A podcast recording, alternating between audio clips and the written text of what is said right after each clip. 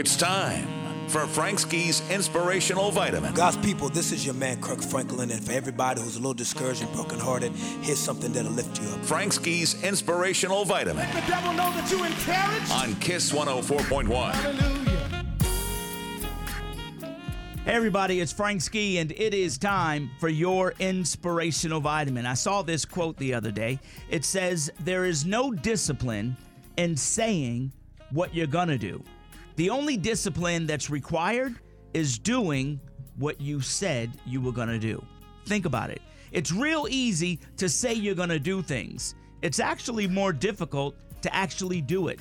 Many of us say, I want to eat healthier. I want to be healthier. I want to work out. I want to be better in my relationships. I want to be better at work. I want to be better for my family. I want to do this. I want to do that. You got all these dreams and aspirations about everything you want to do in your life, but the discipline isn't actually getting it done. So, my inspirational vitamin today is what kind of person are you? Are you a sayer or are you a doer? That requires discipline. And that, that's your inspirational vitamin.